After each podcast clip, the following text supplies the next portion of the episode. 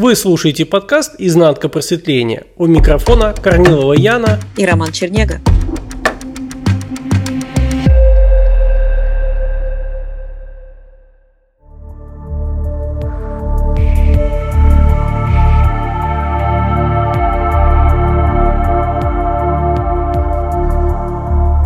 Яна, ты меня ведешь к самому себе и вот подвела к такому моменту, где я обнаружил, что я не знаю, чего я хочу. И это не просто не знаю. И я это увидел во всей красе, и находиться в этом это прямо очень ужасно. Вот это прямо распятие, которое и длится, и я хочу все сбежать, найти что-то, что меня заинтересует, чтобы сбежать туда, и я это вижу. И это не позволяет мне сбежать находиться в этом очень и очень сложно. Смотри, ты верно назвал, что это распятие. Это всегда происходит на пути человека к самому себе, к себе настоящему. Когда старые программы, старые смысловые да, нагрузки теряют свой, как говорится, смысл и свою ценность, и э, человек оказывается в состоянии, как это ни странно звучит, никаком, да, никаковости. И вот это состояние, когда ничего не понятно, ничего не определено, то есть старое как будто перестало иметь какую-то ценность и смысл, а новое еще не проявилось и не оформилось, человек находится в таком неком лимбе, да, то есть тяжелом состоянии неопределенного назначения, да, неопределенного вектора. И оно очень мучительно, потому что человек долгие годы жизни – пребывая в обусловленности менталом, в обусловленности личностью и ее персонажными программами, привык быть в зависимости от смысла, от цели. То есть цель ведет человека, смысл определяет жизнь человека. И человек не мыслит себя как-то жить иначе. Я сразу хочу отметить, я ни в коем случае не говорю, что человек должен жить бессмысленно, ни к чему не стремиться и цели не ставить. Но, во-первых, человек должен обнаружить чистоту настоящести себя и чистоту персонажности.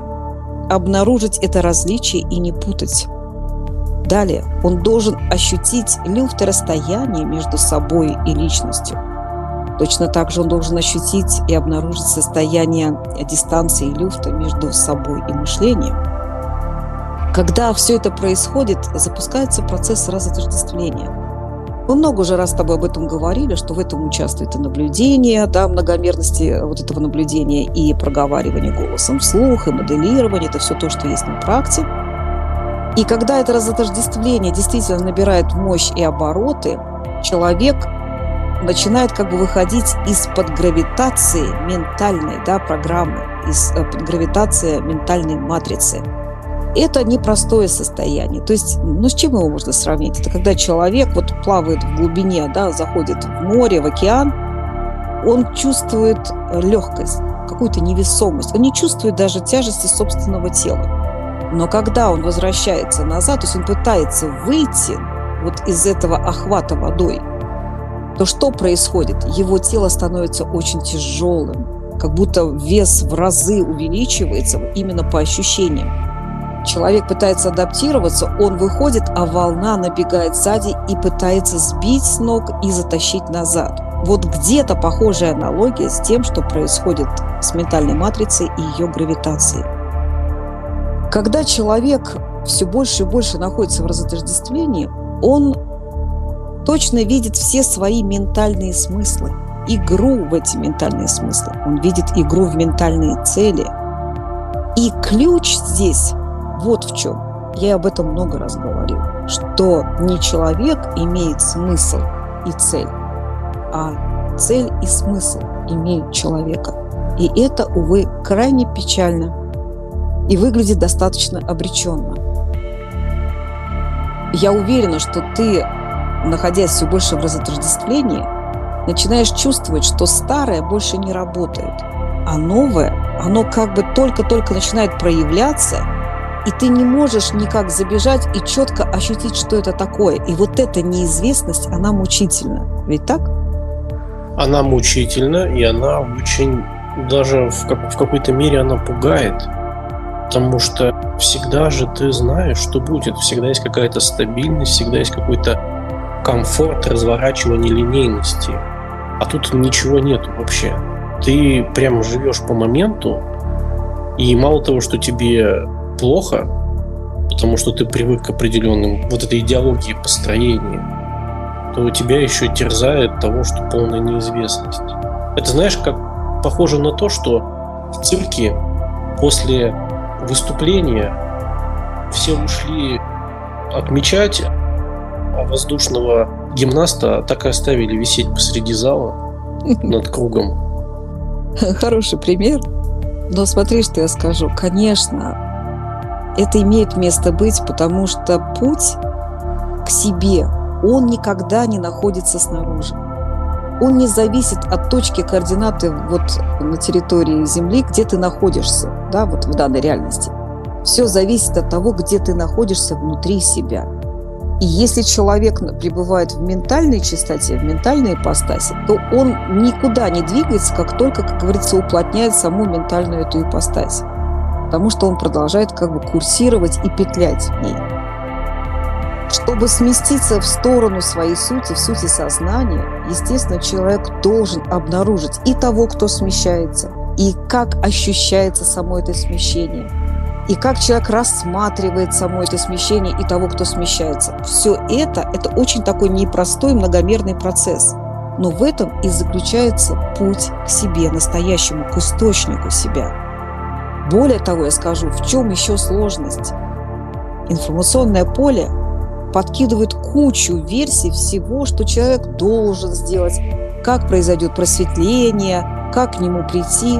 Но это все иллюзия, это все э, такое ментальное плацебо, которое по факту, по сути, ничего в себе сакрального и сущностного не несет и нести не может, потому что ментальная матрица, ее capacity, ее ментальность, ее потенциальная ментальность гораздо ниже, чем способность воспринять истину, которая сверхчастотна, которая действительно принадлежит сознанию и никогда не принадлежит менталу. Человек же ошибочно пытается истину обнаружить умом. Это априори бесполезно. Итак, если вернуться все-таки к этому состоянию зависшести, да, неопределенности, неизвестности, да, действительно, чистый духом он может только войти в Царствие Божие. То есть человек должен почувствовать свое присутствие – Присутствие, не обремененное ролями, не обремененное образами, какими-то идеями, обусловленности какими-то целями. То есть чистое состояние присутствия естности себя, естности себя по моменту. И только так раскрывается путь настоящести в настоящий дом себя.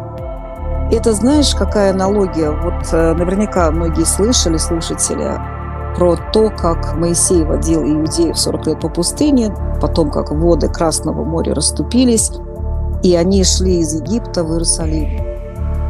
Суть сейчас не в каких-то исторических фактах да, или каких-то ориентирах исторических, нет. Но аналогия здесь похожая вот в чем. Если сравнить это Красное море, это воды ментала. Человек не должен занимать ни одну из сторон, ни плюс, ни минус. Он должен находиться с собой в золотом сечении. И только так пролегает этот путь. Он как бы между, но он в другом измерении. И так человек двигается из темноты невежества, неведения и неведения о своем неведении в сторону дома, дома себя бытийного, да, всегда целого и всегда одного. То есть в сторону своей настоящести, в сторону чистоты сознания бытия, там, где он абсолютный, то есть абсолютное «я» все с большой буквы. Я хочу тебе задать такой вопрос. А ты спрашивал себя, а что бы ты хотел, вот что бы э, помогло тебе жить счастливо, расслабленно, удовлетворенно? Что это могло бы быть? Ты знаешь, я на это у меня нет никакого ответа. Все, что я знаю, оно, оно не удовлетворяет меня. А все, что еще будет предстоит, я этого не знаю вообще. И... Получается, я во всем в этом на самом деле упускаю один единственный момент, о котором ты мне постоянно говоришь на консультациях. Это то, что я сам себе не интересен, прежде всего. То есть у меня нет заинтересованности в самом себе, я ищу заинтересованность вовне, пытаясь найти. А сейчас именно тот шаг, когда я вступаю в заинтересованность самого себя. Да, и это очень ценно. И это абсолютно сакрально, это нельзя ничем заменить или как-то подменить чем-либо. Дело в том, что все, что знает человек, он знает себя образного, себя персонажного, и, соответственно, персонаж всегда подчиняется правилам пьесы, сценария пьесы. И он ничего не может поменять для своей персонажности не в этой пьесе. Ключ всегда заключается в разотождествлении, то есть выходы за пределы пьесы, за пределы персонажности. И это не означает, что человек с чем-то борется. Это не означает, что человек прячется. Это не означает, что человек куда-то бежит убегает и пытается заменить старое на что-то новое. Нет, человек в наблюдении за собой каждый момент, что с ним происходит, как происходит, как он звучит, как он дышит, как он присутствует, как он воспроизводит что-то собой, как он себя транслирует. Все эти вещи несут очень много прозрений и инсайтов. Но человек, ослепленный и обусловленный ментальной идеей и целью, он всегда вовлечен. И в этом всегда есть алгоритм спящести. То есть спящий человек – это человек тотально вовлеченный и погруженный в какую-то идею и цель. И пока эта цель и идея крутит, контролирует и руководит, человек априори не свободен и даже не подозревает, что в принципе с каждым, как говорится, моментом он теряет право на освобождение. Почему? Потому что набирается критическая масса того или иного состояния. Либо состояние погружения, либо состояние разотождествления. Я хочу сказать, что не нужно бояться таких состояний. Нужно действительно осознанно, открыто, по-настоящему с этим взаимодействовать. Помогать себе голосом слух, потому что голос недооценен ментальной реальности. Более того, информационное поле всячески блокирует необходимость использования голоса. Человек почему-то думает, что когда он обращается к кому-то, это и есть использование голоса. Нет. Все должно быть направлено на самого себя, для себя. То есть нельзя дать напиться из колодца, в котором пусто. Почему? Чтобы что-либо кому-либо давать, ты сначала должен дать это себе. И только так ты можешь наполнить себя собой, только так ты можешь стать целостным, только так происходит исцеление и возвращение в дом себя.